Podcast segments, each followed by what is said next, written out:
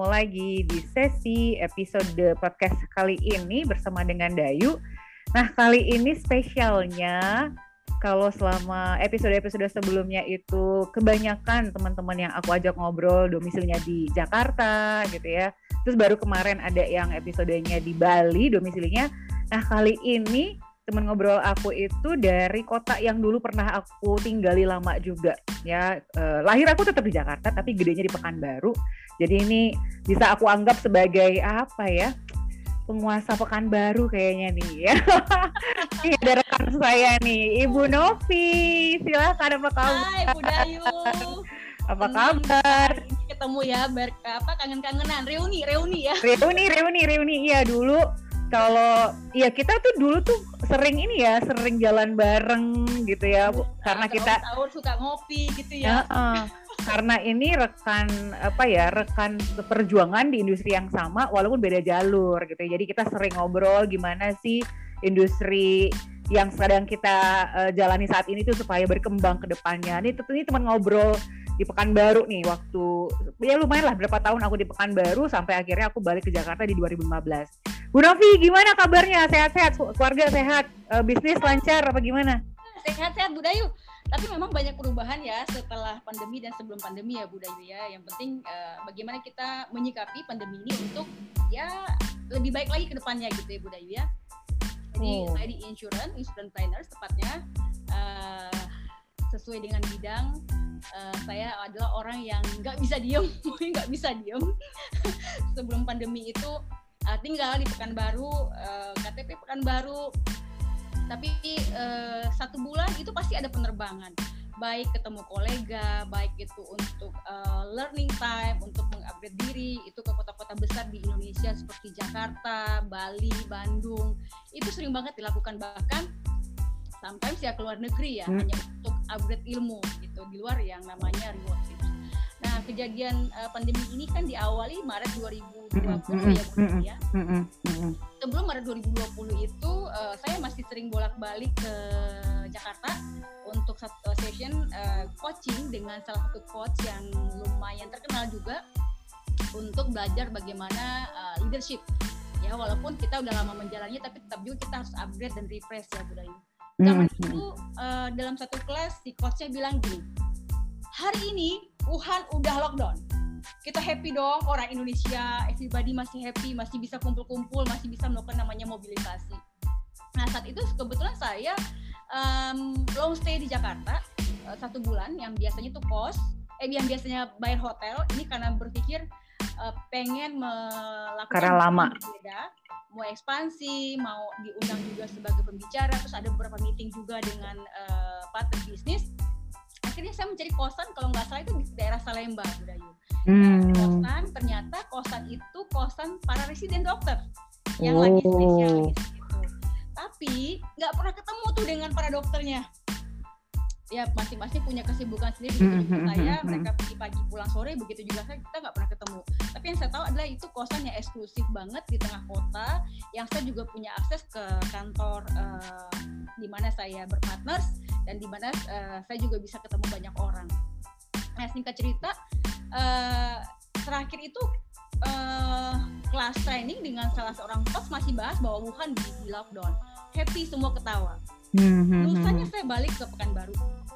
Balik ke Pekanbaru eh, hanya 2-3 hari di Pekanbaru. Ternyata Indonesia eh, zaman itu PSBB. PSBB, bukan PSBB waktu itu ya Budaya. PSBB ya? Ya PSBB, Lockdown PSBB. PSBB itu bulan Maret. Eh, kebayang nggak Budayu, saya yang tadinya itu orang yang nggak bisa diem, tiba-tiba harus stay di Pekanbaru, eh, nggak bisa ke mana-mana dan nggak bisa juga ketemu klien yang kalaupun di Pekanbaru biasa ngopi sana sini, terus tiba-tiba semua stay at home. Dan betapa stresnya saya, saya saat itu Budayu. Mungkin mungkin banyak orang yang ngerasain juga, tapi kan orang nggak nggak cerita, nggak curhat hmm. efek kestresan saya saat itu sakit kepala berkepanjangan Bu Dayu. Wah kok bisa ya setiap hari sakit kepala, panadol tuh nggak mempan. Mempan. Oh, sampai segitunya ya. Ternyata akhirnya saya mutusin karena udah dua minggu nggak sembuh-sembuh sakit kepalanya, yaudah kita ke dokter spesialis saraf di salah satu rumah sakit terkenal di Pekanbaru. Konsultasi, dokternya bilang kayaknya ibu butuh psikiater. Wow, kebetulan saya ke Oh. rumah sakit dengan suami. suami saya bilang dia nggak gila dok Iya saya nggak nggak bilang istri bapak gila mungkin istri bapak butuh teman ngobrol yang lebih Hmm. ahli. Kalau misalnya saya ketemu saya saya hanya bisa kasih obat gitu ya. Dokter saraf Hmm. dengan psikiater pasti beda beda ranah ya Bu Dayu ya tapi waktu itu suami saya menolak nggak usah nggak usah dok nggak usah ke psikiater kasih aja obat. Ya waktu itu saya sempat eh, minum obat satu bulan. Termasuk obat itu bagaimana saya bisa deep sleep Oke. Sebenarnya nggak boleh hanya untuk tidur aja saya harus minum obat. Sakingnya waktu itu nggak tahu mau ngapa-ngapain kayak eh, mentok kayak buta gitu. Terus tidur gelisah terus nggak bisa tidur akhirnya dikasih obat. Tapi dampak dari obat itu eh, siang itu kayak orang keliangan terus nggak pokoknya nggak fresh gitu loh budaya. Hmm. nggak fresh. Terakhir saya berpikir dunia ini belum kiamat gitu loh budaya. Dunia belum kiamat dan saya cerita dengan coach yang tadi yang coach saya akhirnya saya Mhm. diajarin latihan latihan ci latihan pernafasan untuk baik balik lagi ke energi yang lebih positif saya ngelakuin tiga bulan saya latihan ci eh, meditasi ya budaya meditasi Hmm. untuk balik ke normal lagi dan sampai tidak menggunakan obat untuk hanya bisa tidur sampai hari ini Oke. saya latihan eh, meditasi dalam bentuk latihan chi gitu. Tadinya saya nggak percaya latihan chi itu sederhana sekali, budaya hanya latihan pernafasan yang nggak ada biaya juga, hanya duduk paling setengah jam. Ternyata setelah saya latihan chi, saya googling ada eh, artis yang sembuh dengan latihan chi itu. Kebetulan jadi Oh. pernah eh, apa namanya wawancarin di podcastnya waktu itu. Jadi Hmm. akhirnya saya melakukan yang namanya meditasi dalam bentuk latihan chi. Itu singkat cerita untuk menghilangkan kestresan dan terhindar dari obat yang eh, apa namanya ketergantungan obat untuk hanya bisa tenang dan bisa tidur. Itu Aku- dampak yang saya alami di awal-awal pandemi. itu. Heeh. Aku sih i- jadi ini buat yang dengerin podcastnya mungkin langsung wah langsung agak berat pembahasannya kali ini ya tapi mudah-mudahan kita mudah-mudahan ini ada yang kita ada yang bisa kita pelajari Iya. aja. Jadi aku tuh memang kenal Bu Novi ini dari dulu tuh orangnya tuh sigap apa ya eh, gesit gitu loh. Jadi memang pada pada saat Bu Novi tadi ceritain pun aku juga kebayang ya maksudnya pada saat Bu Novi yang memang nggak bisa travel gitu ya nggak bisa ketemu Hmm. nggak bisa nggak bisa mobilisasi karena kan Bu Novi kan kadang-kadang aku juga lihat statusnya kadang di Jakarta, kadang di Bali, kadang di Amerika, kadang di mana gitu kan ya. Wah itu pasti pukulan besar sih ya. Jadi aku kebayang tuh gimana tuh menghadapinya. Karena memang Bu Novi ini orangnya tuh gesit sekali. Kayaknya selama di Pekanbaru tuh cuman ketemu Hai Bu Dayu, Hai, Hai Bu Novi, kamu cuman ber, ber, ber ini berpapasan aja saking kayaknya tuh schedule ada aja terus. Jadi eh, thank you loh Bu Novi sudah mau berbuka, eh, sudah mau terbuka me- apa berbagi gitu ya sisi apa ya sisi vulnerable-nya Bu Novi juga. Karena Bu Novi biar bagaimanapun adalah manusia biasa, kita manusia biasa yang ternyata ya bisa juga mengalami apa ya ya sesuatu yang berubah kan nggak segampang itu Iya, harus ya nggak segampang itu. segampang itu Karena dirubah. jujur zaman itu Budayu eh, berinteraksi dengan orang dan melakukan traveling itu adalah suatu happiness wa- waktu itu ya Budayu. Tiba-tiba mm, mm, mm, mm. shutdown kayak komputer yang dimatiin gitu loh Budayu. Itu yang terjadi. Mm, mm, mm, mm, mm. Linglung, ling, linglung. Lu mau ngapain nih? Terus mau ketemu. Belum lagi saat itu benar-benar di awal kan orang panik. Eh, COVID itu kan belum tahu formulanya saat, saat di awal-awal itu Budayu. Orang nggak tahu mau ngapain. Yang eh, di media itu semua adalah berita-berita yang menakutkan, yang melemahkan energi. Ya akhirnya kita hanya diam nggak bisa ngapa- ngapa-ngapain sementara, kita punya potensi diri nih gila gue punya potensi nggak bisa ngapa-ngapain walaupun sebenarnya nggak cuma hanya kita aja yang ngalamin waktu itu Betul betul betul betul betul. Bener. saya sempat sempat ke dokter syaraf waktu itu Budayu ya itu awal pengalaman saya di 2020 dan itu ada titik balik sebenarnya Budayu eh, bahwa hidup ini harus terus terus berjalan apa pun yang terjadi Hmm, itu ap- apa mungkin ada kan katanya gini juga nih Bu Novi. Eh, ya banyak lah banyak hal yang terjadi ya sejak pandemi ini ya sejak 2020. Ada juga yang memang bilang bahwa pandemi ini tuh ya punya pengaruh positif dan punya pengaruh negatif atau kata kata orang biasa tuh ada hikmahnya. Buat Bu Novi berarti itu hikmahnya. kalau Iya, hari ini saya saya eh, quote and quote tadi saya mensyukuri ya Budayu ya bukan mensyukuri oh orang banyak eh, kedampak secara financial secara kesehatan dan lain sebagainya tapi dengan pandemi ini mungkin lebih mendekatkan hubungan saya dengan anak dan dan suami. Yang tadinya itu benar-benar saya yang orang yang boleh dibilang traveling terus gitu ya. Anak mungkin juga dia waktu itu nggak bisa protes maminya pergi-pergi terus dengan satu kata mami lagi bisnis gitu ya budaya ya hikmahnya itu terus banyak hal yang di saat pandemi menemukan potensi-potensi baru yang tadinya itu gak diaktifin gitu. Nah sebelum di sebelum pandemi kan uh, saya juga mentor financial planning yang ngajar juga ke sana kemari budaya traveling juga seluruh Indonesia. Terus uh, ya bersyukur ya punya teman yang positif nih Budayu mm-hmm. bro gue ngeliat lu masih produktif aja tuh gimana caranya? Nggak ada choices lu harus bisa online. Ajarin dong ya waktu itu saya nggak malu-malu untuk belajar yang sebenarnya itu bukan hal yang baru ya zoom meeting itu ibu Dayu mm-hmm. tapi awal pandemi setelah saya sembuh dari uh, bukan ketergantungan obat ya itu terlalu uh, ini banget ya ekstrim banget ya bu ya setidaknya saya uh, sembuh dari keterpurukan uh, mental uh, down dengan situasi akhirnya saya mikir saya punya potensi kenapa saya nggak maksimalin walaupun pandemi ya udah saya sulap ruangan tamu. Terus saya, saya uh, chat teman Jakarta dibilang besok saya ajarin kamu zoom.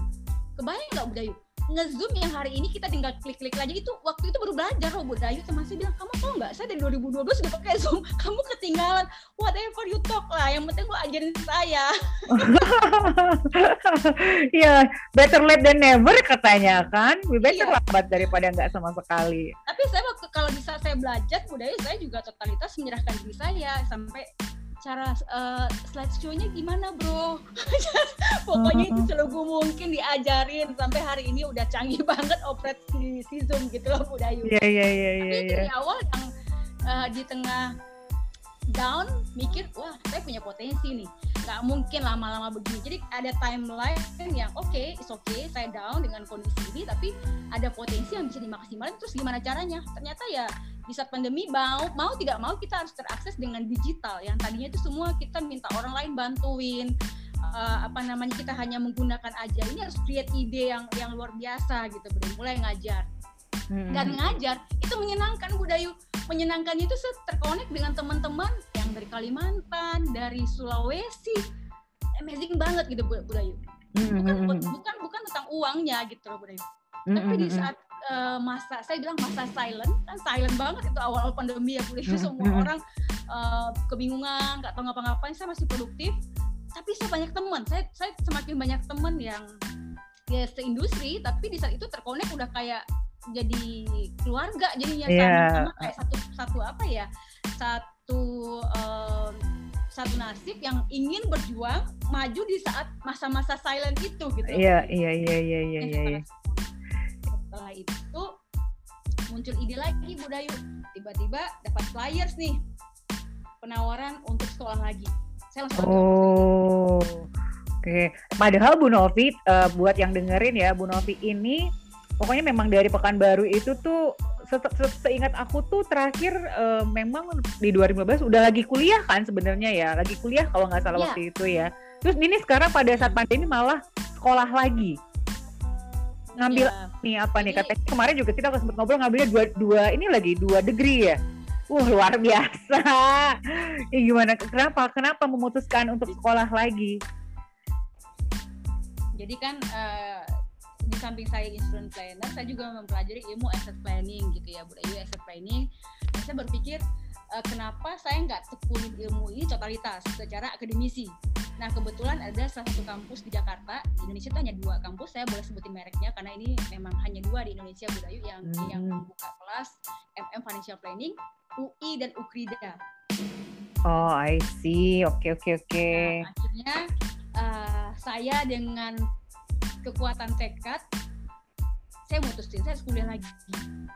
Ambil MM, ambil S2 di Ukrida, uh, kuliah setiap Sabtu, Bunda itu full day, full day kuliahnya. Saya ambil challenging lagi uh, untuk kuliah. Pertama uh, saya ingin uh, punya gelar akademisi karena dari uh, sebelum sebelum sebelumnya udah banyak banget gelar-gelar yang bersifat uh, profesi seperti CFP, QWP, AEPP, terus uh, banyak banyak banget gelar yang yang, uh, yang itu udah semua tuh, udah semua tuh? Stres semua dan luar biasa. Jadi mentor kan Bu Dayu? Luar biasa. Kalau misalnya nanti mungkin di ujung-ujung nanti bisa share ini ya share apa sosial medianya share nanti kalau mau personal mau jadiin mentor itu gimana nanti mungkin kita, kita bisa share ya Bu Novi ya. Oke oke. Okay, okay. uh, lanjut. lanjut. mikir future, future yang nggak cuma hanya bicara 10 5 tahun ke depan. Saya pikir uh, kalau saya kuliah S2 lagi setidaknya saya nanti di saat-saat mungkin umur semakin menua saya masih bisa melakukan aktivitas yang produktif yang mungkin pilihannya jadi dosen gitu Bunda hmm. dan saya nggak ngambil linear Bunda saya kan sarjana hukum saya nggak ngambil linear. Yang saya ambil adalah uh, yang udah saya dalamin sebagai uh, profesi selama ini saya ngambil MM Financial Planning. Tujuannya dua hal Bu Dayu. Di samping saya dapat gelar akademisi yang kedua saya memperluas networking. Oke, oke. Nah, ini kalau misalnya aku tahu tadi Bu Novi bilang tujuannya ada ini nih, tapi uh, aku pengen gali lebih dalam lagi, pengen tahu sih sebenarnya biar uh, kali aja membuat orang juga terinspirasi. Karena jujur aku aja belum ada tuh misalnya belum punya tekad sekuat itu ada pengen kuliah lagi Bu Novi tapi belum sekuat itu tekadnya gitu loh karena masih mikir aduh nanti nggak sanggup inilah itulah ini jadi aku tuh bener-bener apa ya pengen tahu yang Bu Novi tuju di ujungnya nih apa? Maksudnya apakah apakah ada purpose-nya? Maksudnya kan kata orang tuh aku sering bilang ini lah di podcast-podcast. Aku, aku sering bilang di podcast aku ini bahwa hmm, kayaknya zaman sekarang kita sudah harus mulai aware dengan purpose of life, katanya tujuan hidup kita bukan karena goal semata setahun dua tahun, tapi apa sih purpose kita ngelakuin itu? Nah, Bu Novi itu udah ketemu atau gimana nih sampai bisa se sekuat itu tekadnya apa apa purpose apa tujuan akhirnya sebenarnya Bu Novi? Uh, tujuan akhirnya adalah untuk lebih firm di bidang itu gitu Bu Novi karena uh, kita masih tinggal di Indonesia yang orang masih menghargai gelar akademisi ya Bu ya.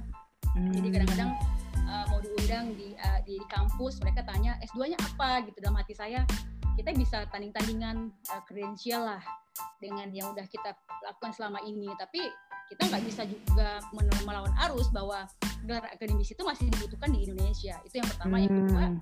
saya masih ingin masuk ke dunia uh, apa namanya learning gitu ya Bu Saya, saya pengen nanti suatu saat mengabdikan ilmu yang saya punya itu nggak dikubur, nggak ikut terkubur dengan dengan kepastian hidup. Someday saya bisa berbagi ke banyak kalayak. Kalau sekarang kan masih di kalangan tertutup, ke kalangan tertentu di sama-sama di satu industri. Nah, someday uh, misalnya kalau udah masuk ke akademisi pasti orang akan lebih banyak lagi termanfaatkan dengan ilmu itu. Apalagi hmm. udah praktisi, bukan hanya belajar secara teoritis gitu Hmm. Itu perjalanan perjalanan Bu Novi sehingga bisa apa ya? Soalnya gini Bu Novi, aku pengen nanya deh, kalau misalnya ada nih uh, ya katakanlah seusia kita gitu ya, tapi dia bilang bahwa aku bahkan nggak tahu loh aku hidup tuh untuk apa gitu loh. Dari sisi Bu Novi mungkin apa ya yang bisa di share dari pengalaman gitu ya? Memulai mulai mencarinya tuh dari mana? Sampai akhirnya tuh orang tuh jadinya tahu mau ngapain dengan hidup kita gitu. Bu Novi bisa ini nggak? Mungkin bisa perjalanan apa nih yang dilalui sampai bisa punya punya tujuan sekuat itu gitu? Loh ya sebenarnya saya berpikir hidup itu tidak tidak bisa kita hanya percaya di satu state oh hari ini saya nggak comfort zone. Kita nggak tahu lima tahun ke depan jadi sebenarnya juga pandemi ini mengajarkan banyak hal nih Budayu pandemi ini hmm, mengajarkan hmm. banyak hal yang tadi kita fleksibel ke mana pun gitu ya Budayu ya. Terus tiba-tiba pandemi. Oh ternyata pandemi itu ada ada ininya ada ada apa kayak apa namanya siklus gitu ya Budayu ya. Siklus yang mungkin per 20 tahun akan ada terjadi akan ada terjadi ya uh, badai-badai tertentu gitu ya budaya yang penting kan adalah prepare for nothing ready for everything gitu ya budaya jadi saya selalu mempersiapkan mungkin lima tahun ke depan mau ngapain. Oh saya harus prepare begini begini sama seperti dulu udah yuk. Di awal saya join ke industri hmm. saya hanya sebagai uh, agent biasa. Bisa saja di agent biasa saya berpikir saya itu aduh uh, profesi ini menurut saya mahal.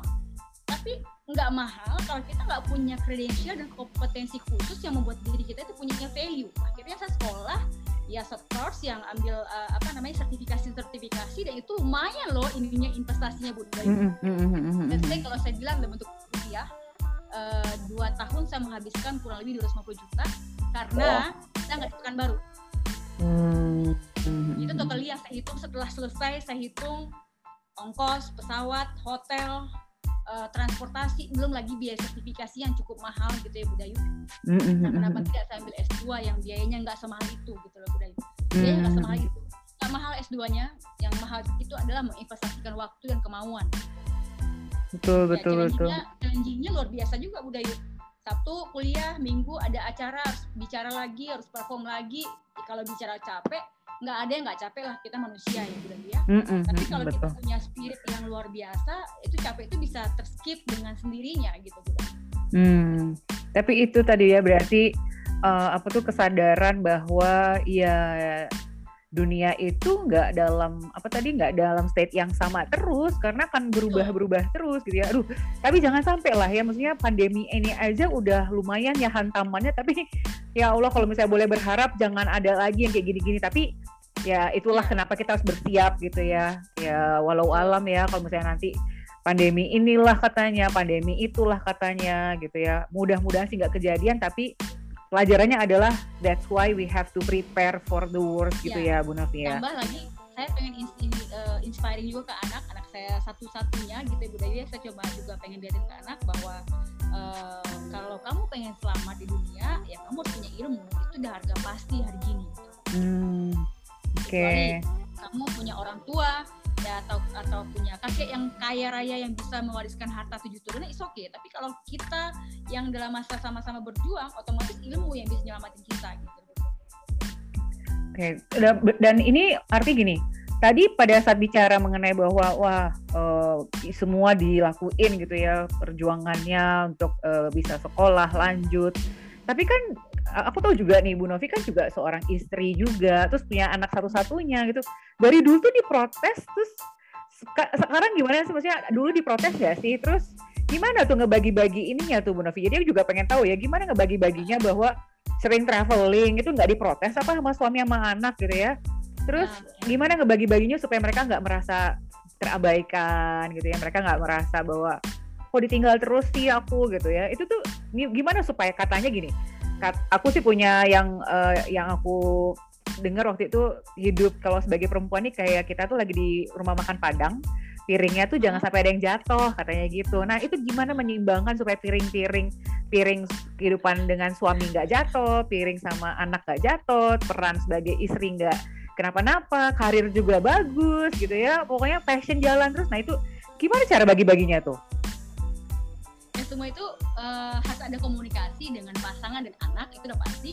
Yang kedua ada ilmu delegasi gitu ya ya kalau untuk di rumah mungkin untuk kerja rumah tangga kita delegasi ke asisten rumah tangga. Supaya kita punya waktu hmm. quality time dengan anak dan suami gitu. Terus kalau di dulu sering terbang uh, ya sebenarnya suami dan anak merasa bangga dengan pencapaian dulu. Ya seorang Novi yang tadinya itu nothing from nothing gitu ya terus bisa doing something yang bisa inspiring juga mereka malah bangga. Bahkan uh, anak saya di sekolah pun uh, karena saya sering masuk majalah itu tanpa sengaja tuh teman-teman itu udah ngelihat oh ternyata ibu kamu tuh hebat.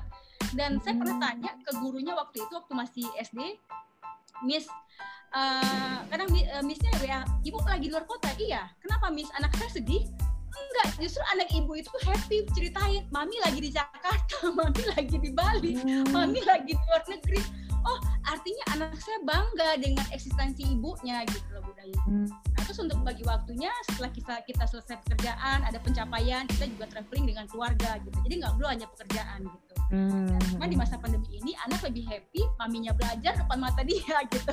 Iya iya iya ya. Itu itulah hikmahnya katanya ya mendekatkan kayak apa ya? Hikmah. Mungkin sek, uh, sekian belas tahun mungkin atau mungkin beberapa tahun ini mungkin ya.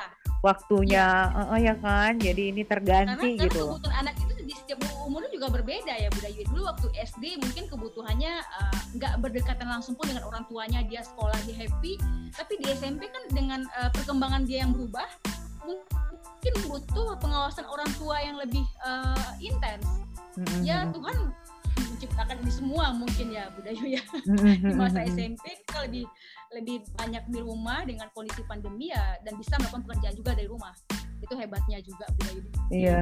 kita saat ini gitu. Betul, betul, betul. oh masih produktif gitu budaya Aku tuh kalau sering-sering ngomong sama rekan-rekan seperjuangan yang memang beda, cuma beda jalur ini kadang-kadang agak-agak ini juga nih, takut juga nih jangan-jangan aku ter ter apa terajak nanti dengan tidak sengaja pindah ke jalur sana. bercanda ya, bercanda ya. Tapi itulah aku Tapi juga gini, Bu, eh, jangan pernah menutup eh, apa namanya sumber rezeki. Jadi kalau misalnya terajak, nggak usah takut atau misalnya dari sekarang mempersiapkan sumber penghasilan yang lain gitu. Jadi termasuk pandemi ini juga mengajarkan ya budaya pandemi ini mengajarkan Hmm, bahwa hmm, kita juga tidak boleh hanya mengandalkan satu sumber income. Itu, itu juga penting, gitu. ah, oke. Itu gi- apa gimana kalau misalnya ada katakanlah aku apa yang masih aku lakukan atau ada orang di luar sana nih gimana caranya memulai untuk punya second income tuh katanya gitu wah ini jadi bisnis ya iya, iya. Sebenarnya second income itu tergantung hobi kan Budayu, tergantung Hmm. hobi dan skill gitu kan. Kalau misalnya nih hobinya masak, why not open PO? Lama-lama kan bisa delegasi ke orang. Ya kan? Hmm. Saya punya teman tuh Budayu, PNS ya, PNS. Dulunya dia buat donat, posting. Buat sandwich dia posting. Mungkin Budayu juga kenal kali orang lama Pekanbaru juga. Lama-lama sekarang dia punya counter loh, counter sandwich yang saya lihat pertumbuhannya dahsyat luar biasa tapi dimulai dari dia sendiri dulu. Nah, banyak Oh. orang yang mungkin gengsi gitu loh. benar gengsi benar benar. posting ini takut nanti eh, kata orang, "Wih, dia udah nggak bisa lagi kerja tuh, udah jualan kue tuh atau apa dan lain sebagainya." Saya berpikir saya tidak pernah mikirkan kata-kata orang gitu loh, Budayu. Hmm, hmm, hmm, hmm. Yang penting mikirin kata-kata orang tentang kita-kita yang tahu hidup kita kan. Betul betul betul. Nah itu tuh itu aku juga mau nanya nih. Bu Novi kan kita ini kadang-kadang eh, ya itulah ya kadang-kadang apalagi sebagai perempuan gitu ya kadang eh, nggak bisa dipungkiri bisa membuat kita tuh itu dengerin orang lain tuh kayaknya tuh penting. Padahal kan harusnya nah itu gimana supaya nggak nggak nggak terlalu dengerin orang lain lah gitu. Gimana tuh bisa sampai se firm itu bahwa aduh jangan dipikirin nah itu tuh gimana? Misalnya ada orang yang aku tuh pengen mulai nih Bu Novi cuman tuh kan nanti kata orang gimana nanti gimana? Nah, itu tuh gimana gimana supaya bisa firm kayak gitu juga saya juga di tahap di tahap eh, people yang selalu mungkin jadi pembicaraan gitu ya boleh. Tapi saya berpikir kalau saya seseorang yang selalu menjadi pembicaraan bagi orang lain, saya seseorang, saya mikir begitu. Saya seseorang yang diperhitungkan orang setiap gerak-gerik saya, orang melihat nih, artinya saya adalah inspiring bagi orang lain. gitu. Hmm, betul betul betul betul betul Ya kan? Karena di saat kita susah, kita juga nggak bisa minta tolong sama orang lain, hanya kita yang tahu kehidupan kita. Artinya kita lah yang harus berjuang. Jadi jangan pernah mikirin orang lain. Contoh nih Budayu, gak usah jauh-jauh deh. Saya sendiri nih Budayu. Di industri eh, secara income boleh dibilang saya sangat mensyukuri. Terus kenapa harus sekolah lagi? Banyak tuh saya dengar tuh, ah ngapain sekolah lagi? Nggak pakai sekolah juga bisa sukses kok. Itu kamu, saya kan beda sama kamu gitu loh. Kalau di posisi saya, emang kamu bisa. Nah, begitu juga di awal pandemi Budayu ada suara miring juga yang saya dengar, ah si Novi itu hidup dari seminar. Pertanyaan saya, kamu punya kompetensi nggak untuk buka kelas gitu? Hmm, Di saat orang itu berhadapan dengan kondisi yang sama, dia nggak punya apa-apa, dia nggak tahu apa-apa untuk melakukan apa-apa kok. betul betul Ayo kita dengerin kata-kata orang gitu. Ya, mendengarkan kata-kata orang kan sama dengan kayak kepiting yang suka narik ke bawah kan Budayu. Kepiting tidak akan pernah mau temannya maju gitu. Hmm, pokoknya di komunitas teman itu penting gitu. Benar benar benar benar. Iya ya nah itu juga eh, ini juga menjadi belakangan menjadi apa ya terutama ke teman-teman kita yang memang se seusia aku aku juga membahas ini. Soalnya kita tahu ya makin lama circle of friends kita makin kecil gitu ya. Nah nah itu tuh Bu Novi tuh mulai kapan tuh sudah mulai penting loh kita tuh milih-milih orang yang memang kita mau jadiin teman. Nah itu tuh mulai kapan dan eh, jadi kuncinya gimana nih? Cari teman yang Eh, bagaimana supaya dulu saya udah milih-milih teman sebenarnya udah dari dulu udah yang saya Hmm. pilih adalah pertama sefrekuensi kalau bicara bukan tentang dia punya sesuatu atau tidak gitu itu Hmm. pertama poinnya dulu yang kedua punya kecocokan yang ketiga ya background kita hampir sama. Terus nyambung ya contoh Budayu eh, saya kan di insurance nih Budayu. Saya punya klien dari sisi dokter Hmm, hmm, lawyers, notaris. Nah, saat ini pun nggak tahu kenapa, mungkin alam semesta juga mengerucutkan hari-hari saya berhadapan dengan orang ini berteman cocoknya gitu loh Bu Karena apa? Karena orang-orang ini juga kalau misalnya yuk kita ngopi, kita harus atur waktu gitu kan Bu Dayu ya. Yang nggak anytime bisa, artinya kita sama-sama orang yang menghargai waktu, cocok. Bener bener bener. Mengerucut pertemanan kita gitu kan Bu Dayu. Nah seindustri saya berteman dengan teman-teman Jakarta banyak hanya Bu Dayu. Setiap hari kita oh. saling inspiring, diskusi, saling uh, berbagi informasi tentang hal-hal yang bersifat uh, produktif dan uh, apa namanya untuk uh, upgrade jadi saya juga memilih teman bu karena saya juga nggak mau uh, hanya gara-gara apa namanya ingin berteman ingin hanya memiliki teman saja tapi memberikan dampak yang negatif yang menurunkan energi level kita gitu loh Bu Dayu. Betul betul betul. Makanya kan yang paling di, paling kita harus jaga tuh energi level sebenarnya. Benar benar benar. Benar kan katanya kan arti gini uh, lebih baik punya satu atau bah ya dua atau satu bahkan tapi memang bisa apa ya bisa ngasih apa efek positif ke kita daripada punya banyak teman tapi semuanya dragging our apa dragging us down kan lebih mending iya benar benar benar benar. Pandemi ini benar-benar perlu banget tuh teman-teman yang tuh saling mendukung budaya. Benar benar. saya sangat mendukung sekali ini acara budaya ini. Buat acara acara yang positif uh, point forward uh, nggak mikir apa namanya uh, making money enggak gitu. Kalau dulu yeah, kan orang selalu berpikir semua selalu diukur dengan uang gitu loh budaya. Sama nih saya juga lagi buat buat program acara budaya mulai rilis Sabtu depan. Saya juga lagi mikir nggak mikir all about money tapi ya udah uh, just do it dulu, just do it dulu. Uh, di situ kita nggak tahu nanti apa yang akan terjadi. Um, semesta akan memberikan dampak positif buat kita juga untuk kita berbaik dan berbagi informasi ke banyak orang gitu. Benar, benar. Nah, ya tadi ngomongin mengenai energi level, aku aku pun adalah orang yang sangat mempercayai bahwa uh, kalau energinya sama tuh akan menarik energi yang sama juga gitu gak ya nggak ya nggak sih? Kalau misalnya kayak kita nih ketemu kali ini gitu ya ketemu kita di podcast kali ini gitu ya karena kita punya uh, ini nih punya vibe yang sama punya energi yang sama makanya kita ketemu akhirnya kan? Karena kalau misalnya emang nggak energinya nggak sama ya pasti ya belum lah belum ketemu lah pasti. Ya aku percaya banget sih itu. Karena ya, ini ya. juga aku aku belajar ya sejak pandemi ini juga Uni Bu Novi gitu ya sama. Aku juga join ke komunitas gitu ya dan komunitas itu membuat kita nyaman karena kita punya energi yang sama gitu ya jadi apa ya buat aku sih aku merasa bahwa komunitas yang aku joinin itu berasa lah woman empoweringnya woman empowernya uh, hmm. empowermentnya nah kalau Bu Novi sendiri aku pengen tanya deh Uh, kan tadi Bu Novi bilang bahwa ini di, di awal-awal bisnis juga pasti ada suara-suara miring. Awal-awal pandemi pas Bu Novi mau sekolah lagi juga ada suara-suara miring. Nah, uh, ini tuh Bu Novi apakah merasa bahwa di Indonesia ini woman empoweringnya tuh kayaknya belum ada atau gimana? Udah ada atau gimana? Pertanyaan gini kali ya, kebanyakan itu teman-teman kita itu sebenarnya banyak yang mengempower kita atau banyak yang nyinyirnya? sebenarnya kalau kita mau jujur-jujuran banyak yang nyinyirnya sebenarnya Bu Tapi banyak dari orang di yang kita temuin orang Indonesia itu ya Bu ya mereka tuh mau lihat hasil dulu baru ngikut baru mau support gitu kan. Tapi saya hmm. dulu nggak pernah nggak pernah berpikir seperti itu. Ya udah gue lakuin aja dulu. Beli amat lu mau ngomong apa gitu ya udah bilang hmm. jadi saya nggak pernah memikirkan teman mau dukung langsung kalau mau kuliah. Ntar teman dukung enggak saya kuliah. Terus ya udah saya info ke teman-teman. Nah sama kayak dulu nih uh, boleh contoh kecil.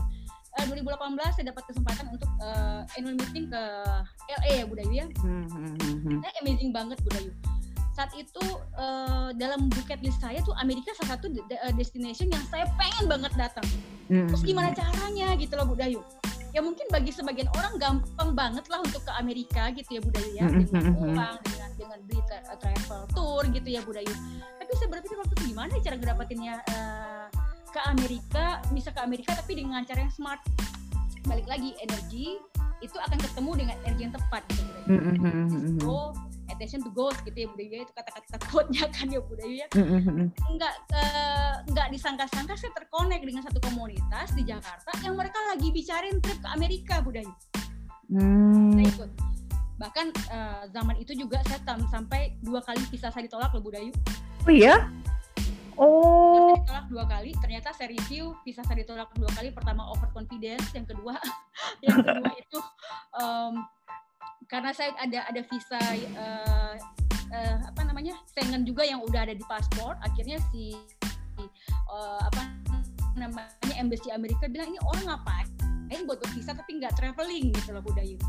Tapi itu saya belajar Budayu. Di saat saya melakukan sesuatu, saya harus perjuangkan karena apa? Saat itu tiketnya udah beli Budayu, tiket udah beli, hotel udah beli, acara convention juga yang mahal-mahal saya udah bayar. Terus saya nggak bisa pergi karena visanya nggak ada gitu Budayu. Yang ketiga saya ulangi, saya belajar dari tiga kesalahan, eh, dua kesalahan, akhirnya diterima saya sujud syukur ternyata Tuhan mengizinkan saya ke Amerika dan apa yang terjadi setelah itu Budayu teman dekat saya bilang gini no daripada ke Amerika mending umroh dulu Hmm, ada aja ya. Ada gitu Budayu. Padahal dia nggak tahu loh perjuangan saya bolak-balik ngurus visa. Visa Amerika itu kan dua setengah juta dianya Budayu.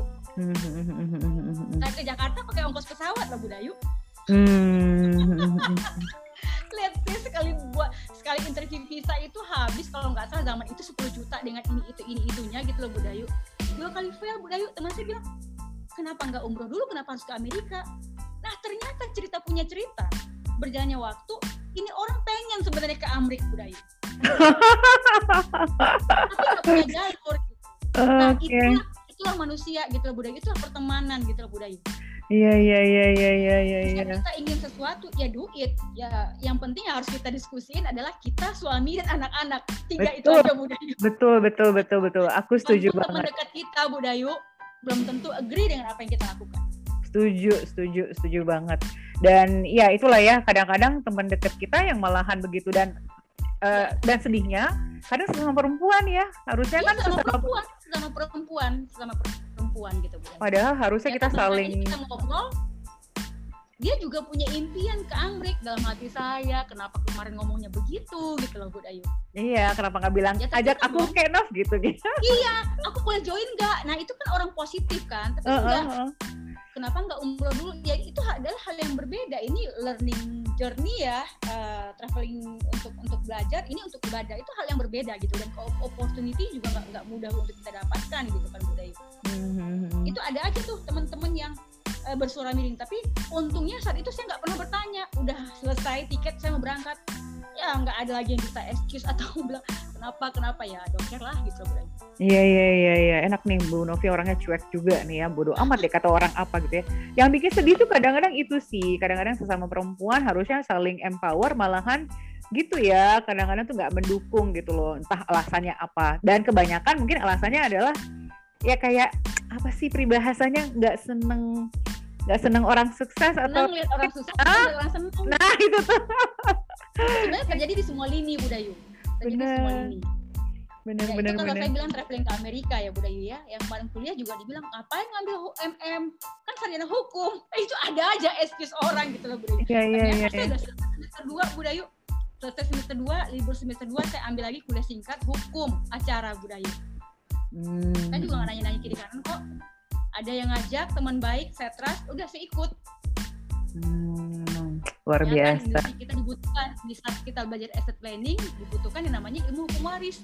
Nah ternyata bermanfaat semua gitu loh Budayu benar ya, benar puzzle benar. lah yang bikin puzzle.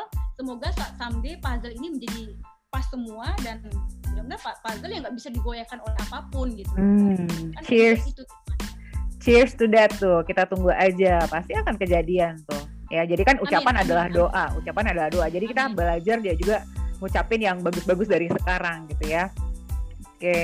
Nah Bu Novi tadi kan kalau bicara mengenai apa uh, udah mau running pro apa mau apa mau running program juga gitu ya mm-hmm. yang Bu Novi bilang tadi Sabtu nanti akan ini. Nah itu apa tuh jenis program apa? Tuh apakah itu salah satu yang bikin pengganti yang bikin Bu Novi happy? Dulu kan Bu Novi happynya kalau jalan-jalan, traveling, sekarang kan nggak bisa. Nah, apakah itu termasuk yang pengganti? Kenapa jadi supaya happy gitu kan ya atau apa tuh bentuk apa tuh program yang mau Bu Novi ya, jalanin? Sebenarnya bentuk untuk bagaimana supaya kita lebih bermanfaat bagi orang lain aja gitu Bu Dayu. Ya. Kalau kita bermanfaat bagi orang lain tentunya uh, happiness pasti akan datang ya Bu Dayu.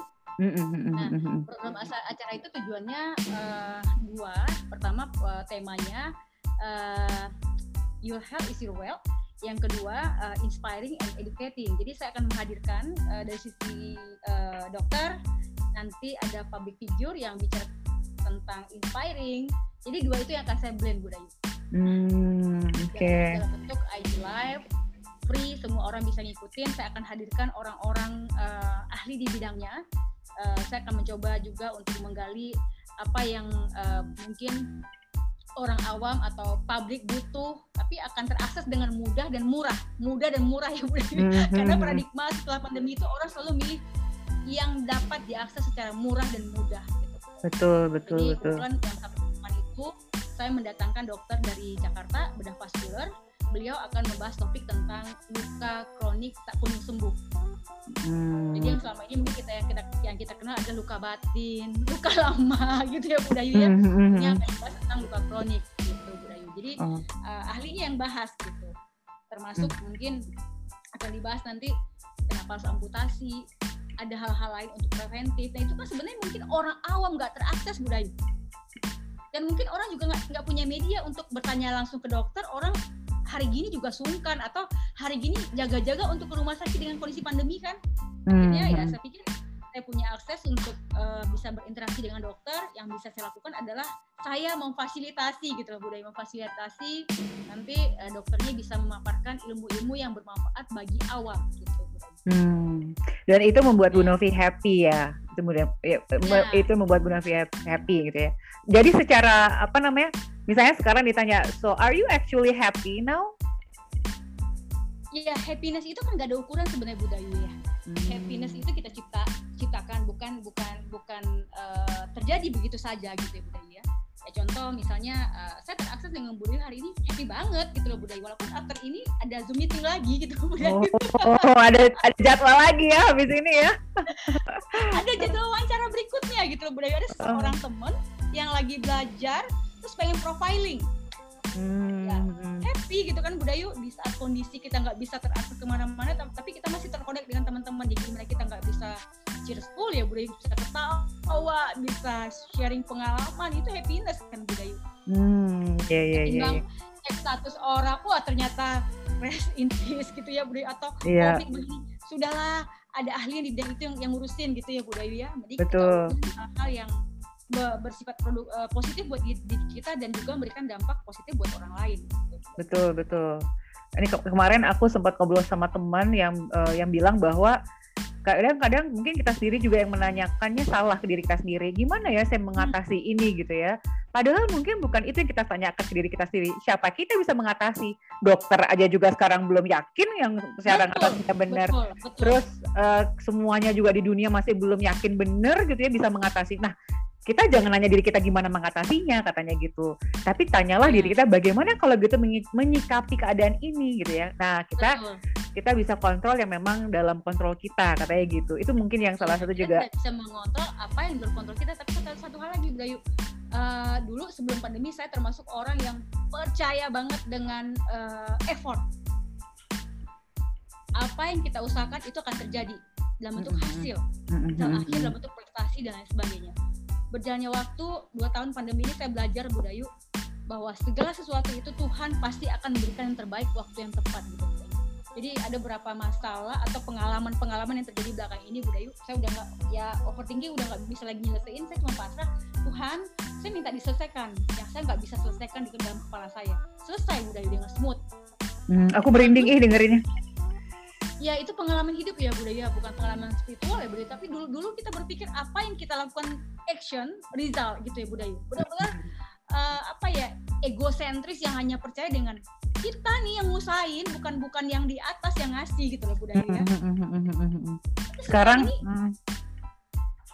ya bukan pasrah ya Bu Dayu ya. Sebenarnya itu kan sebenarnya kan kita lagi melatih alam bawah sadar juga ada yang bekerja di luar kontrol kita sebenarnya. Betul betul betul betul. Ya kan pada saat kita sekarang kita mau ngapain sekarang pada saat pandemi itu terjadi beneran? Ya kita mau ngapain? Kan kita nggak bisa ngapa-ngapain kan? kita nggak bisa melawan arus. Kita nggak bisa ya kayak kalau saya bilang lu mau nabrak tembok ya kan temboknya nggak pecah lu kepala lu yang retak gitu loh. Hari gini kan kayak gitu budaya betul betul betul betul betul betul. Benar benar benar. ngapain kan? Ya doing something yang yang kreatif yang inovatif dalam bentuk usaha. Jangan pernah mengukur hasil hari ini benar benar benar. benar benar benar iya. Karena ya, saya lagi gitu budaya semoga aja apa yang saya sampaikan hari ini terjadi uh, setahun ke depan atau dua tahun ke depan. Saya kuliah S2 itu networking semua seluruh Indonesia ada Budayu amin. Cheers to that. uh, PKPA, pendidikan uh, advokat, seluruh Indonesia juga teman-teman Budayu. Dari awal saya berpikir bagaimana cara memperluas networking. Itu kenapa awal-awal sebelum pandemi saya tuh long stay, long long stand di Jakarta itu untuk oh iya saya mau memperluas network saya nih waktu itu Budayu. Tapi satu hal yang kita nggak bisa lawan pandemi. Iya betul betul. Uh, ternyata tujuan itu nggak sampai di situ gitu Budayu. Oh apa yang harus saya lakukan nih supaya ini bakal tercapai juga nanti. Saya kuliah, kuliahnya nggak di Pekanbaru Budayu. Kuliahnya di Jakarta, networking banyak seluruh Indonesia ada di situ. Kuliah lagi kuliah hukum, oh iya seluruh Indonesia lagi terkonek. Itu mungkin waktu itu law of attraction yang saya bilang saya pengen punya connectivity yang lebih luas lagi mungkin nanti setelah pandemi itu akan lebih terkonek untuk menciptakan yang namanya big opportunity gitu loh budaya. Betul betul. Kalau hari ini oke okay lah as a friend di grup kita bisa sharing ketawa-ketawa yang tadi yang kita nggak pernah uh, apa namanya bersentuhan langsung hanya ketemu di virtual aja terus kita bisa jadi bersahabat itu terjadi sekarang udah mm-hmm. menambah banyak teman gitu jadi juga nggak jangan sampai hari ini kita ngumpul wah hasilnya gimana nih sama kayak kayak Budayu kalau misalnya ketemu dengan orang-orang yang skeptis atau orang-orang negatif lu buat acara itu apa sih hasil yang lu harapin? gitu loh. Ada nggak dampak financial yang kamu dapatkan setelah itu banyak orang berpikir seperti itu budaya. Kalau mau langsung dampak financial dagang gitu. Iya betul betul betul betul betul benar benar benar banget. aja gitu, lu dagang. Nah semua juga all about passion gitu ya budaya ya. Kan budaya tadi tanya ke saya apa sih yang kita bisa ciptakan? Suami saya kebetulan pebisnis budaya, dagang. Hmm. Apakah saya terjun ke bisnisnya budaya? Enggak juga. Enggak, karena kan saya, uh -uh. saya tantangan challenging consulting persuasif sama orang. Ya udah yang saya lakukan adalah saya mempersiapkan langkah-langkah S2 lagi sekolah ini lagi. Ya mungkin ya kita akan berda berdampingan suami dengan bisnisnya saya dengan bisnis saya gitu bro. Jadi ini adalah pilihan masing-masing orang sesuai dengan passion dan hobinya juga gitu bro. Hmm. jadi kita nggak bisa juga nggak bisa juga ini nggak bisa juga contek. Oh dia berhasil tuh tiba-tiba jadi uh, milioner gara-gara jual kue aja emang bisa nyontek mm -mm, mm masak orang punya nggak semua nggak orang semua punya. betul betul betul ya balik lagi jangan sampai uh, ikutan nggak perlu ikut ikutan gitu ya Budayu saya paling nggak suka ikut ikutan saya selalu berpikir berbeda jangan latah gitu ya bahasanya jangan latah jangan. Uh, uh, betul betul betul. Ya jangan latah. Terus apa yang dilakukan orang jangan suka komentar. Coba kamu lakukan bisa nggak gitu loh. Budayu. Bener bener. Nah, Dayu ini ini uh, salah satu yang saya lakukan Sabtu besok itu bukan klien saya Bu Dayu. Saya nggak hmm. kenal sebelumnya. Eh, nggak uh, kenal sebelumnya. Mungkin juga si dokter ini sefrekuensi sama saya yang tujuannya mungkin untuk educate orang gitu Bu Dayu. Mm-hmm. Saya beranikan diri dok, boleh support saya nggak dok? Kasih edukasi dalam bentuk IG live. Itu oke, okay. langsung disambut Bu Dayu. Mm-hmm. Itu lagi tuh energinya ketemu tuh ya. Ketemu kan dengan orang-orang yang satu level energi, energi kan. Yang penting uh-huh. saya mulai dulu gitu loh Bu Dayu. Terus walaupun ada teman saya bilang, lu ngapain lagi buat acara gratis-gratis hari gini? Sayang kapasitas lu, sayang kompetensi lu. Pertanyaan gue, lu ada bisa aja. gitu gitu loh ada aja ya kalau udah mau dengerin komentar gak akan gak, gak akan habis-habis ya. Gak akan habis lagi semuanya aja. Iya iya gak akan habis-habis kalau dengerin kata-kata orang. Just aja yang penting gitu Bu Dahi. Benar benar benar Bu Novi ini aku aku agak kepo kepo iseng lah ya. Ini Bu Novi dengan segala macam perjalanan hidupnya gitu ya. Uh, bukan berarti inilah ya kan arti gini.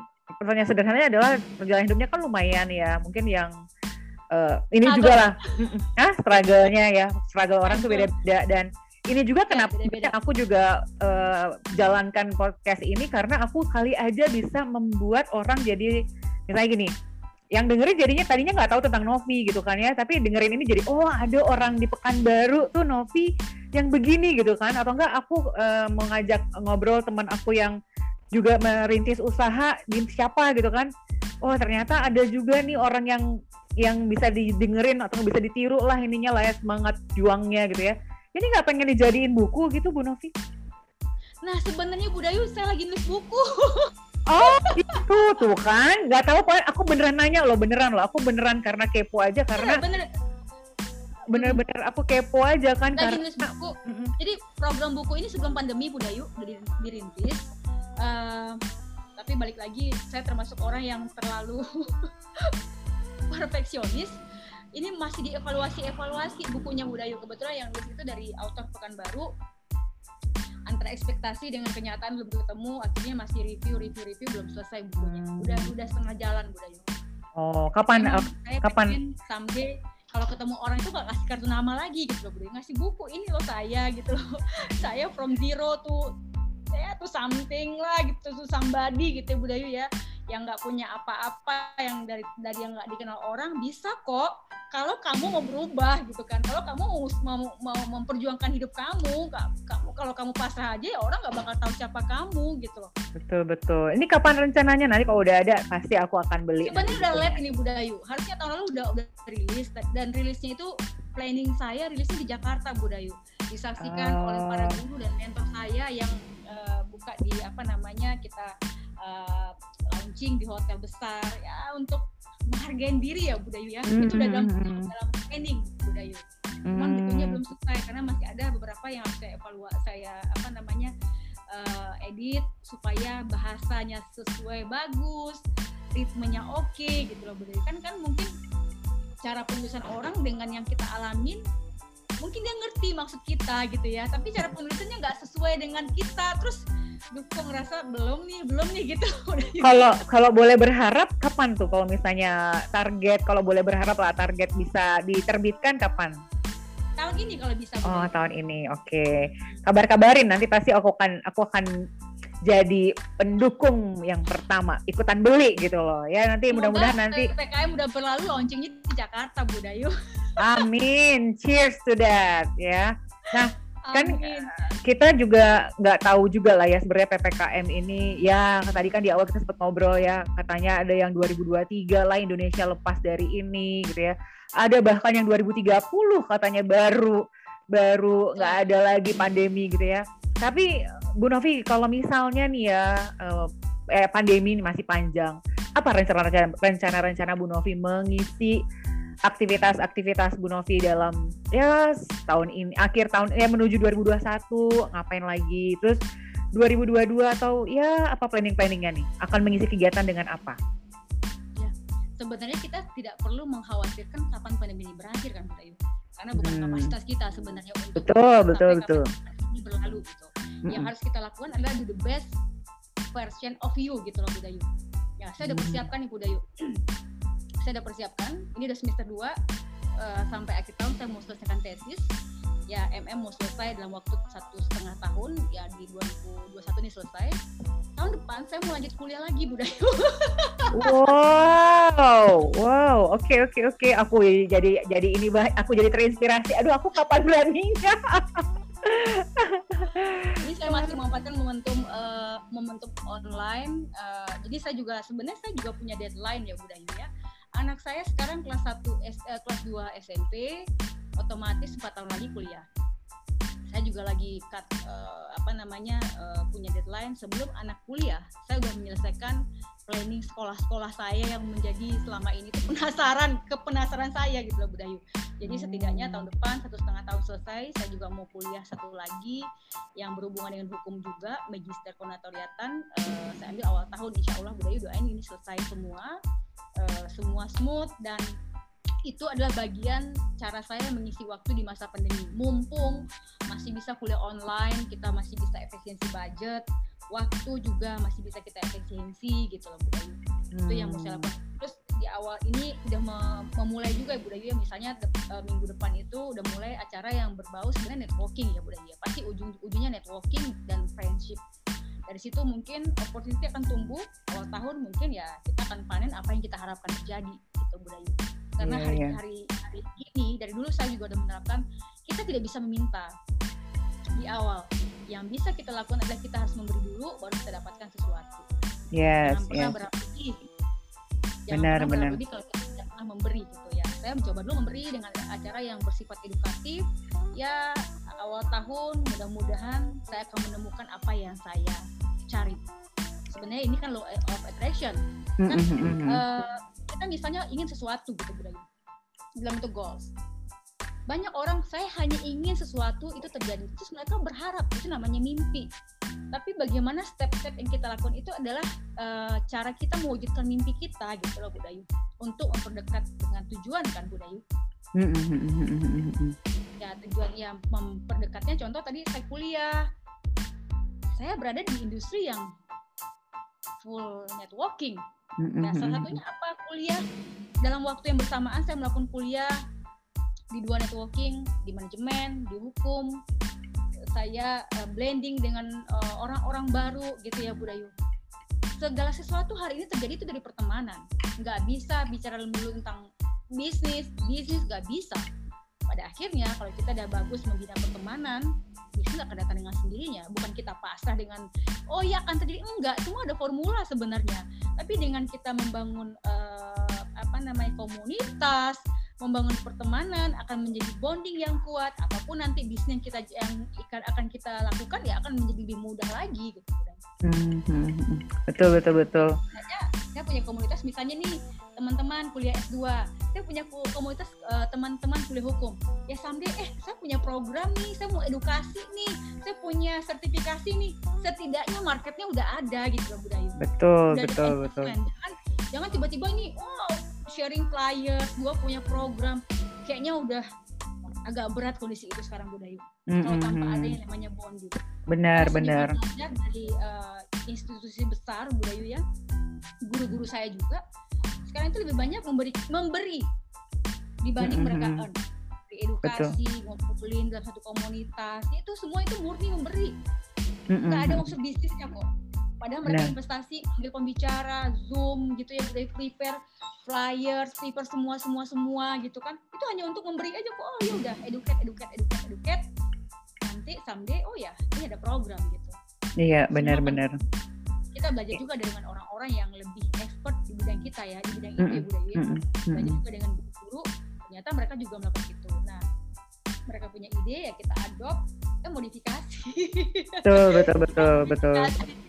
Kalau orang mungkin ngundang ke Zoom agak berat kondisi hari ini orang udah monoton aduh Zoom lagi. Ya sudahlah, lakukan aja dengan yang simple, IG live dulu gitu. Atau kan mm -hmm. uh, di Spotify itu beda banget loh. Ininya mm -hmm. uh, apa ya touchingnya ya Budayu itu challengingnya beda lagi gitu. Mm -hmm. Betul betul kan betul. Saya betul. jujur oh ternyata ada ya podcast di Spotify. Nah artinya budaya juga memberikan dampak positif buat saya. Oh ada sesuatu yang baru lagi yang saya nggak tahu gitu loh budaya. Ah, alhamdulillah ya jadinya jadi kan? Walaupun yeah. sebenarnya saya ada IG live si artis gitu ya budaya. Oh kita ke Spotify. Saya nggak mudeng maksudnya ternyata budaya. Oh ya kita ini podcast untuk Spotify. Oh ternyata Spotify yang saya tahu tuh hanya musik belaka gitu ya musik musik mm -hmm. musik. Nah, ada tuh podcast di sana gitu kan Budayu. Mm -hmm. Saya dapat juga inspirasi dari Budayu. Mm -mm. Jangan small things make difference gitu kan. Uh, uh, uh. Jangan lupa nanti di follow ya. Iya bagi budaya mungkin small things tapi bagi saya oh iya ada ternyata Spotify gitu ya. Uh, uh, uh. Walaupun walaupun pernah dengar tapi kan hari ini oh langsung nih dengerin oh kita sebagai pelakunya oh iya ternyata ada media lain yang juga bisa berdampak bagi banyak orang betul betul itulah Dengan itulah filosofi lakukan saja banyak pikir gitu betul betul ya nanti jangan lupa di follow ya Spotify Happy Life Coaching ya karena aku memang di sini membawa diri sebagai coach yang memang apa ya bisa membuat uh, orang-orang terinspirasi untuk mengambil langkah-langkah yang mereka butuhkan untuk mencapai happiness sendiri. Karena sama aku juga meyakini bahwa happiness itu diciptakan sendiri bukan di ditaruh di pihak luar dari diri kita di orang lain lah di lokasi lah di apalah gitu ya. Nah eh, pertanyaan terakhir deh mungkin ya Bu Novi. Kalau misalnya pandemi ini nanti suatu hari akan ya maksudnya udah agak lebih lega ppkm-nya udah boleh traveling dengan bebas. Ini Bu Nafi selama setahun ini belum pernah traveling lagi ya berarti? Belum? Hmm, tahun ini belum ada Bu. Tapi tahun lalu saya ke kampus Bu Daya. Oh nih kalau misalnya mau kalau udah boleh bebas traveling lah mau hmm. pertama kali mau ke mana jujur saya ingin traveling sama keluarga ke New Zealand Budayu mau sewakan perpen kita holiday nyetir berdua sama suami. Pokoknya kita mau nikmatin alam aja lah tanpa tanpa maksudnya traveling tanpa pressure gitu loh Budi benar enjoy life gitu Budayu kita mungkin take time satu bulan kita menikmati hidup terus baru kita mikir mikir oh ya next setelah itu bisnis gitu Budayu iya aku udah seneng. udah seneng aja ngebayanginnya tuh. Oke okay, oke. Okay. itu ya, yang pertama terus? Itu, Hmm, itu yang pertama. Yang kedua, uh, sebenarnya ini puzzle. Ini bocoran buat Budayu nih. Uh, di industri di insurance planners itu kan sekarang lagi lagi happening ya Budayu bagaimana how to be as a planner spesialis gitu ya -hmm.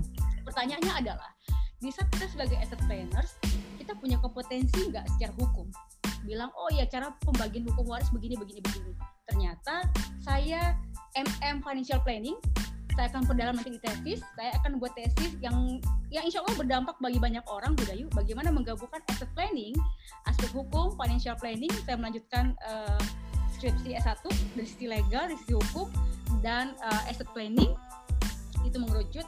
Dan nanti saya akan sekolah lagi uh, dari sisi yang namanya asset planning itu kan ada eksekusi ya Budayu eksekusinya di notaris Budayu hmm. saya akan sekolah itu. Nanti saya akan mendalamin uh, ya someday saya bisa membantu solusi membantu solusi uh, bukan lain aja ya secara secara luas ya Budayu ya satu apa namanya satu step saya bisa membantu semua hal gitu Budayu Hmm. Nah, cuman hanya sebagai insurance planners. Oh iya, kalau meninggal dapat video enggak. Saya bisa bantu secara estate planning, uh, estate planning yang sesungguhnya gitu. Ternyata tuh puzzle itu terjawab. Tiba-tiba aja semester 2 selesai libur sampai September teman-teman Jakarta ngubungin, "Noh, ikut PKPA dong." Wah, ya udah saya ikut Budayu. 8 kali pertemuan. Hmm. Ternyata itu bermanfaat Budayu. Gitu. Hmm, Oke, okay, balik lagi Awal tuh pasti. Mungkin kita bisa buat ya dengan budaya juga satu program menggabungkan yang tadi itu uh, financial planning, asset planning dan uh, dari aspek legalnya gitu budaya. Of course, count me in ya. Nanti dikesertakan ya, ditunggu kabarnya ya. Seneng banget karena kita ketemu sama yang mudah-mudahan memang vibe-nya yuk. Saatnya sekarang bukan dengan apa ya bukan sendiri-sendiri lagi. Kalau emang kita bisa berkolaborasi kenapa enggak? Supaya kita juga nggak ngerasa sendirian juga ya gitu kan? betul. Dia juga bisa membantu support itu acara Sabtu uh, terbuka untuk semua. Boleh follow IG nanti saya kasih slides ke Budayu.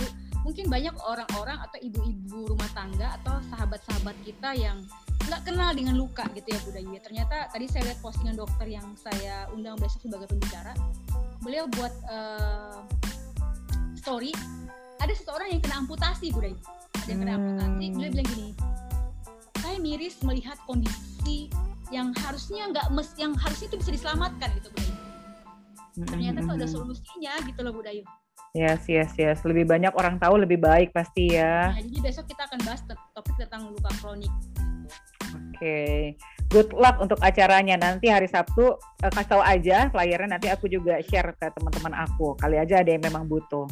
Dan ya. itu dokter Jakarta loh, jadi nanti bisa terkonek sama orang Jakarta.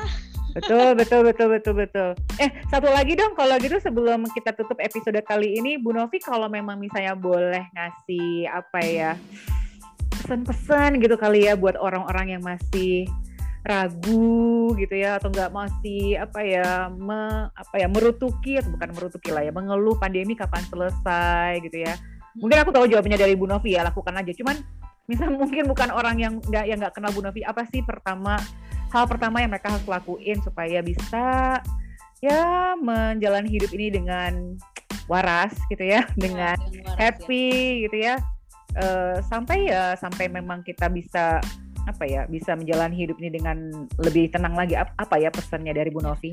Sebenarnya accept and utilize gitu Bu ya. Kita harus accept dulu berdamai dengan keadaan. Seperti saya cerita di awal, saya aja di awal juga sampai ke dokter uh, saraf ya untuk menerima kondisi ini. Setelah kita menerima kondisi ini bahwa ini pandemi depan mata kok kita nggak bisa denial bahwa will find uh, ya akan baik-baik aja. Benar ini akan baik-baik aja tapi do something yang bisa berdampak secara financial secara yang tadi Budaya bilang oh ya ini bisa buat happiness buat kita gitu ya berdampak secara productivity. Jangan pernah menunggu badan ini berlalu baru kita baru doing something gitu loh budaya. Yes oke. Okay. seperti sederhana sekali. Ya kalau awal awal pandemi saya punya potensi untuk ngajar. Saya punya license mentor.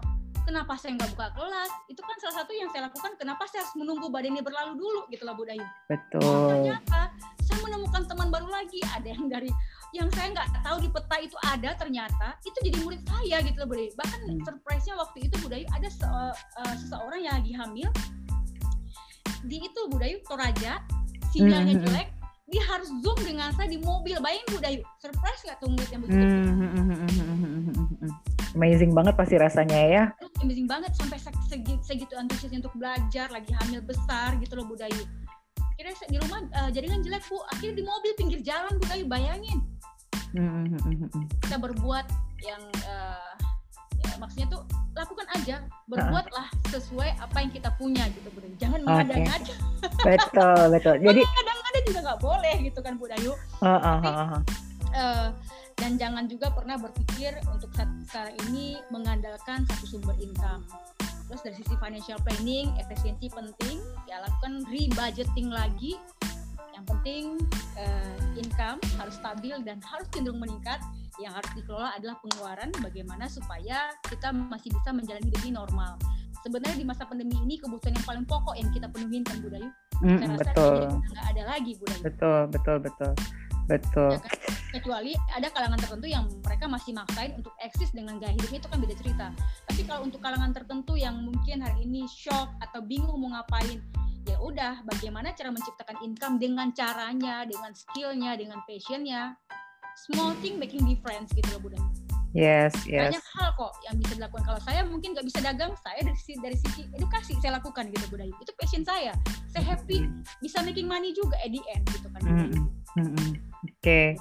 thank you, thank you banget message-nya ya. Mudah-mudahan yang denger juga uh, ngerasain energi. Jadi kalau misalnya teman-teman, ya inilah ya podcast gak bisa lihat uh, ini ya, lihat wajah gitu ya. Tapi berasa banget tuh energinya Bu Novi tuh uh menggebu-gebu gitu ya dan berasa givingnya berasa givingnya kan uh, gimana lah ya nggak tau lah aku nggak bisa ngejelasin tapi berasa givingnya katanya kan uh, memberi saja percaya saja tapi pasti akan kembali gitu loh. Thank you ya. banget Bu Novi message energi energi berbagi dan ketulusan itu kan penting ya budaya mm -mm, Nah ini dong uh, sosial medianya apa? Terus kalau misalnya mau kontak jadi mentor apa gitu bisa kontaknya ke mana? Oh iya boleh ya teman-teman kalau misalnya mau follow IG saya Novi Sylvia satu terus FB-nya Novi Sylvia, LinkedIn-nya juga ada sama namanya Novi Sylvia juga. Uh, channel YouTube juga ada cuman belum terlalu banyak ininya ya statusnya. Terus kalau mau gabung uh, apa namanya belajar financial planning dari dari sisi basic sampai intermediate boleh kontak ke WA uh, 0816 371 838 atau bisa DM dari Instagram juga.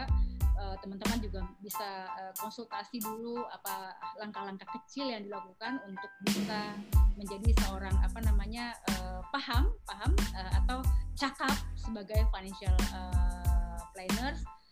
Dan itu tidak hanya mendukung dari sisi karir, karir juga mendukung dari kehidupan kita sehari-hari gitu. Bagaimana cara menciptakan peace of mind? Itu yang paling penting Oke, ya buat yang dengerin nanti kalau misalnya lagi mau nyatet, di pausin aja dulu ya nomor handphonenya ya. Tapi paling gampang mungkin cari aja nanti di sosial medianya ya. Jadi silahkan. Uh, uh, IG-nya aktif. Nanti kalau misalnya ada event-event mungkin akan diupdate juga dari sosial medianya. Silahkan kita bisa saling connect. Gara-gara kan emang ya udah semua sekarang serba terconnected lah. Ya ada di Spotify. Sekarang juga udah ada di udah ada di Apple Podcast jadi buat teman-teman yang pengguna Apple nanti cari saja podcast ini nanti subscribe gitu ya. Benar. Uh, uh, Bu Novi, thank you waktunya sudah mau berbagi bersama dengan aku dan pendengar-pendengar podcast ini. Semoga nanti kita bisa ketemu lagi tatap muka pada saat emang waktunya sudah uh, tepat ya menurut yang, yang pada menurut yang yang uh, yang maha kuasa Sampai kita ketemu lagi, mudah-mudahan kita dalam keadaan sehat-sehat dan jaga protokol, protokol kesehatannya juga Bu Novi. Salam buat keluarga ya Bu Novi ya. Thank you Bu Dayu, sukses Thank selalu. you. Dadah. Dadah.